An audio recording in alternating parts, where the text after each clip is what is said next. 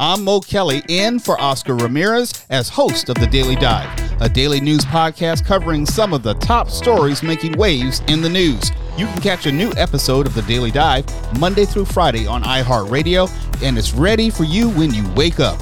Here on the Daily Dive Weekend Edition, we bring you some of the best stories we've covered during the week. A massive $12 million settlement has been reached between the city of Louisville and the family of Breonna Taylor, who was killed during a no knock raid by police back in March. What is eyebrow raising is that the settlement also includes police reforms to be implemented. Tim Craig, national reporter for the Washington Post, has all the details. Um, well, the reforms deal with making it a little bit more visibility about when police do serve search warrants or storm into somebody's house looking for evidence or looking for to arrest somebody about a little bit more visibility from who has sort of eyes on what is happening there. So under this deal, police commanders would have to sign off on all of this, and they would also have to sort of be more involved in the sort of the planning and the execution of these sorts of things to make sure that all reasonable steps have been taken to try to avoid a mistake or going to a wrong address or storming into a house where maybe there are children inside where the officers themselves do not realize that. So just taking more care and more diligence to make sure that these sorts of raids are conducted as safely as is possible. It also includes some other things to make the police department a little bit more accountable to the community by um, encouraging them to do like community service up to two hours a week, which they'll get paid to do, and also trying to encourage more officers to move into the city and into poor neighborhoods in the city to sort of reestablish real sort of community policing efforts. Are there any benchmarks or enforcement provisions regarding these reforms, or are they just elaborate suggestions? Well, that's a good question, and I don't know fully the extent that would be triggered if this is not done as outlined. But at the same time, it was very clear from the press conference that the city mayor, the city attorney, they all seemed very much on board with implementing these reforms. Louisville is a pretty progressive city when you're looking at just the city itself. And I generally get the sense that city leaders are looking for a way to get out of what's really been a pretty big mess in their city. There's been protests every day. They are the focus of national attention every day. Celebrities from basketball stars to Beyonce are calling out their police department for, for what happened in this situation. And I do think there's a sort of a genuine feeling that they want to move move on and move past this. When you say move on and move past, does that then officially close the door for any oh. chance of criminal prosecution? Oh no, no, no. See, that's a whole separate other issue, and that's what everyone stressed today that there still remains two separate open investigations. The Attorney General for the state of Kentucky, David Cameron, is investigating whether to bring criminal charges against the officers involved in uh, Breonna Taylor's death. And also, the FBI is looking at this from a civil rights perspective about whether any of her civil rights were violated, and there could be charges stemming from that. So that is still very much out there. And frankly, that is sort of a big flashpoint that still remains to be seen in this case. You can see a scenario where the Attorney General announces really any day now that he is or he's not filing charges and that would have national ramifications on the state of things in this country, not just in Kentucky, but in this country, because I think this is a case that is being closely watched around the country. Would there have been any wisdom in withholding this announcement of the settlement until a final decision was going to be made on the charges, if only because the country has not been protesting looking for a settlement? They've been looking for charges, and this might be quickly forgotten if there are no charges brought, or at least the issues of the protests have not been summarily addressed. Might this just be pushed aside if no charges are brought? My sense is that the lawyers and Breonna Taylor's family was ready to sort of get the best deal that they could get with the reforms that they sought and they believed would be effective. And once that was sort of on the table, that they didn't see any reason to just keep delaying this down the road. And I think the city of Louisville and the mayor of Louisville very much wanted to get this off his plate. This is a city that has been very, very much sort of gripped by this chaos. There have been other shootings related to her case. There have been multiple weeks of very violent protests in some regards in a city that's not accustomed to that sort of upheaval. So I think I think there was a sort of a genuine feeling on both sides to see what they can do to sort of move beyond that stage. And there's no need to delay it another year or six months or however. Is it fair to say that since charges may still be pending and that investigation is ongoing, that neither the city nor the Louisville Police Department has admitted any type of fault at this point? As part of the settlement, they are not admitting any fault in the settlement. At the same time, $12 million is a very large amount of money, even for these sorts of police misconduct cases, even many other controversial ones that we've heard about in recent years have seemed to stop about the $6 million mark. He is Tim Craig, national reporter for the Washington Post. Thank you for making time for us today, Tim. Thank you very much.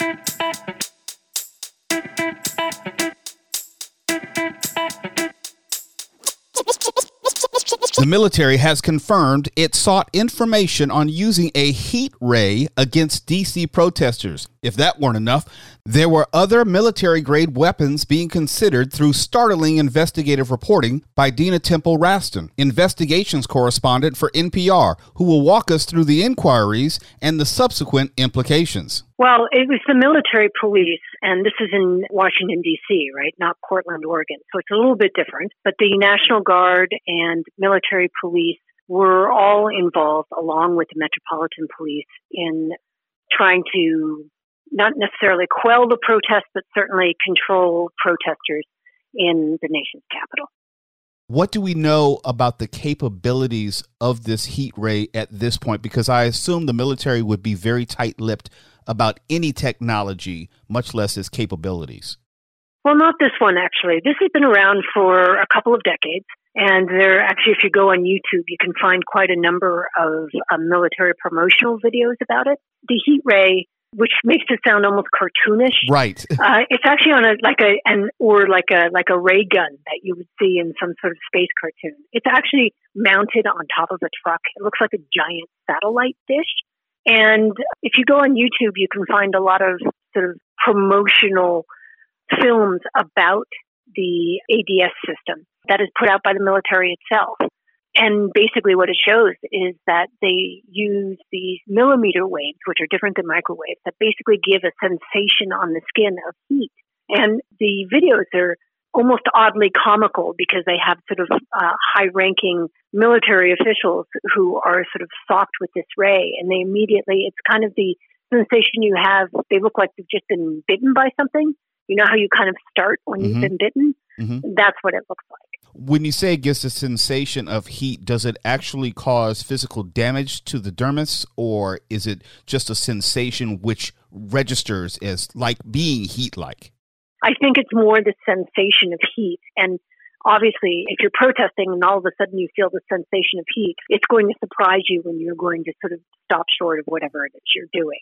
As far as I know, it has never been deployed inside the United States. There was some talk of it being deployed on the fringes of a G8 meeting in Pittsburgh but like this talk that they did this time, it never really amounted to anything. It was one of the options that they discussed. You took my next question because the obvious question was for me was the extent of use. If it's been around for decades in some form or fashion, that means it's being used in some form or fashion, most likely. Is there any indication from your investigation where it has been used around the world? Uh, my understanding is that it's been used in crowd control overseas.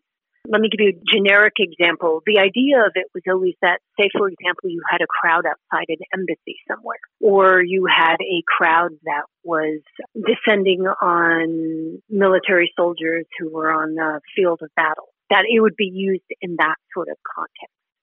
Do we know if and when it's used from any promotional video or any type of information within military communications that you've seen that this is a weapon which is only used on a certain portion of the body or it could be used anywhere? And I want to make this comparison that although it's billed as being non lethal, depending on how it's used, isn't there the possibility of it being lethal?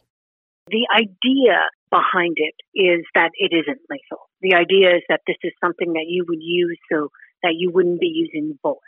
So what your option is a burning sensation instead of bullets. It's not, it's not a great option. But the idea has always been that this would not be a lethal device, but In the same way that there's been this other device that they were looking for from the DC National Guard is something called an LRAD, a long range acoustical device. An LRAD is very loud, and if you're uh, standing next to it, it could at least temporarily deafen you in mm-hmm. the same way that if you're standing right next to a siren, it would temporarily sort of ring your ears. These are all part of these weapons. I mean, this is a militarization of weapons that are being used on demonstrators. I'm not making any excuses for them whatsoever. All I'm saying is that the idea behind these weapons is that they're non lethal weapons that could be used in crowd control. But as far as we've been able to tell from the reporting that we've done, this has never ever been used. An LRAD has been used, of course. Uh, police use that. But something like this ADS system has never been used in the United States. Is it fair then to wonder where there is an escalation in the terms of techniques or technologies which may be employed or are being considered to quell these demonstrations? I get the sense, and correct me if I'm wrong, that it's a new class of weaponry which had not been considered before. Allegedly, it was briefly considered on the fringes of the G8 when the G8 was in Pittsburgh. But as a general matter, I guess I would take your supposition that there is sort of a militarization of this, a militarization of um, how you respond to protests. I think we've seen that across the board. I don't think it just has to do with these particular weapons systems or these particular devices. If you think about it, we have been looking at the way police departments have been up armored for years now, uh, concerned about these AP, APC type vehicles that they drive, or the kind of weapons that they're using. So this is sort of along that continuum. It's been a worrisome trend for a while, and this is just a continuation. I started our conversation highlighting the fact that the military confirmed that it sought information on using a heat ray. Do we know how the story ends, big picture, in the sense of they've sought the information, they've likely received the information? Do we have any indication of what they plan to do with the information in legitimate terms? So let me just give you sort of the tick-tock of how this went. So we understand from military whistleblower who provided written testimony to the House Natural Resources Committee. He basically wrote that he was forwarded an email. He was a top National Guardsman in the DC National Guard. He's now a military whistleblower. He was forwarded an email that asked about these two systems, LRAD and the ADS, the active denial system. So he was sent this email and it was asked, does the DC National Guard, he was sent this email from the Joint Forces Headquarters Command in Washington, D.C. And this email said, is the National Guard in possession of these two devices? And the way it was confirmed to us by the military is they said that the command inquired informally about capabilities across the full spectrum of non lethal systems to include the long range acoustic device and the active denial system. And they said that they didn't possess those systems and they didn't actually request them, and no further action was taken as a result of this email inquiry on the Joint Forces Command's part. What we understood from our whistleblower is his response about half an hour after this email was forwarded to him was he responded and said, no, the DC National Guard doesn't have these systems. And then it was left at that. So this was at around 11 in the morning on June 1st. Hours later, federal police, DC police, and U.S. Park Police cleared Lafayette Square in front of the White House with tear gas and smoke. And as we know, those were peaceful protesters who were cleared that way. So it's sort of a continuum of events, right? In the morning, they're mm-hmm. asking mm-hmm. about this. We don't know exactly where they were going to use them. Maybe it wasn't going to be Lafayette Square. Maybe it was going to be somewhere else where they thought there would be problems. But whatever it was, this was the continuation of events. And finally, they culminated, as we all remember, not only in the clearing of the square before the curfew started in DC, so a lot of people were surprised. But in addition to that, remember that President Trump then came out and had a photo op outside St. John's Episcopal Church, which is just on the side of Lafayette Square. She is Dina Temple Raston, investigations correspondent for NPR. Thank you, Dina, for all that fantastic information, and thank you for coming on today. You bet. Thanks for having me.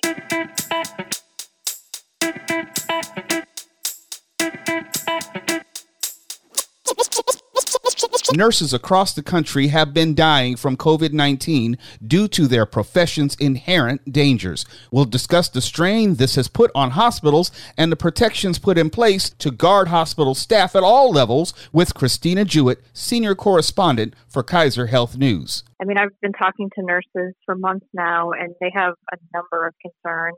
A lot of them have said they're not told who among their colleagues and patients has COVID. A lot of hospitals are actually mixing COVID patients into sort of the general patient population. And they're also being asked to reuse PPE that six months ago they would have been written up or fired for reusing PPE in the ways that they're required to right now. So there is high concern among nurses that, that I've talked to as well. I know that there might be HIPAA concerns involved with not knowing which of someone's colleagues may have tested for COVID 19. But is there any way from where you sit where nurses or other medical professionals can be alerted if someone within their ward or someone on their floor might have tested positive? Well, there is contact tracing. I mean, there is a nationwide push inside hospitals and health facilities and also on the county health department level to alert people if they've been exposed and try to find out who they've been in touch with. So you'd expect this to be going on in hospitals, but it's not, you know, really uniform how it's being done, when and where it's being done. I've talked to nurses who had to really do their own legwork to find out, you know, sometimes they were told just sort of vaguely they were exposed and had to figure out what happened and which patient was it and how much contact they had with that patient. So there's a wide range of concerns among the healthcare workers we've been talking to. You made mention of PPE and having to reuse it. Many times medical professionals have to reuse it. We're a good seven seven and a half months in this covid-19 crisis here in america. What policies or practices to your mind have been changed or improved to better protect nurses and other medical professionals? From what i've heard the supply chain problems are improving a little bit. There are efforts to conserve ppe and a lot of that involves disinfecting sort of the N95 respirators. And I have heard concerns about that because there's a variety of ways that that happens, some with chemicals, some with UV light, and there are sort of different benefits and drawbacks to those processes. And I've talked to nurses who feel like they're sort of being experimented on in real time. You know, let's uh, try this method and sort of see how it works. And the nurses who feel like they're going to stay healthy or not, depending on, on some of those processes. So the PPE situation, I think, is getting better, but I think the reuse is still pretty widespread. When I began my conversation with you, we were talking more on a micro level. In other words, on a person to person level, on a nurse to nurse level, and their concerns. On a macro level within the industry, is there a shortage of just nursing staff, or is it trending in that direction as it is more and more difficult to either find enough support staff or nurses to cover all these shifts given the increase in workload? Well, I know staffing companies have seen big upticks in demand during the surges and sort of the places and times when cases were really on the rise. And I've also heard anecdotally that nurses are in some places leaving the profession and of course they're dying. You know, as far as the national shortage, I don't know if that's the case. I haven't, you know, really heard that, but I know there's concern that there could be a second wave in the fall and that gives sort of hospitals and nursing homes all that more incentive to really sort of try to take care of their staff, keep them as safe as they can, and get them some rest. You talk about that second wave. Does this change fundamentally with the inclusion of the flu virus in this equation as a variable? I assume we would have a larger need for hospital staff, but does the flu present any particular challenge from where you sit? You know, the thing I've heard about the flu is that usually in the U.S. at this time of the year, we're watching sort of the southern hemisphere. And the southern hemisphere, from what I understand, isn't seeing much flu.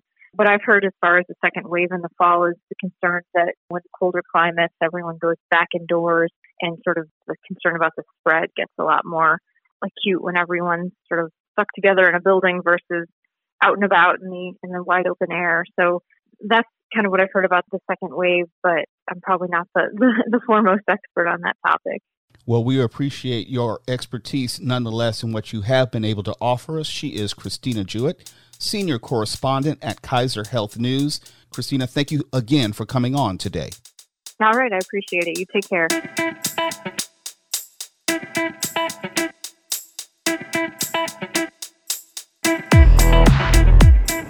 You can catch a fresh episode of the podcast every morning, Monday through Friday on iHeartRadio. You can also follow us on social media at Daily Dive Pod on both Twitter and Instagram. I'm Mo Kelly in for Oscar Ramirez, and you're listening to the Daily Dive Weekend Edition.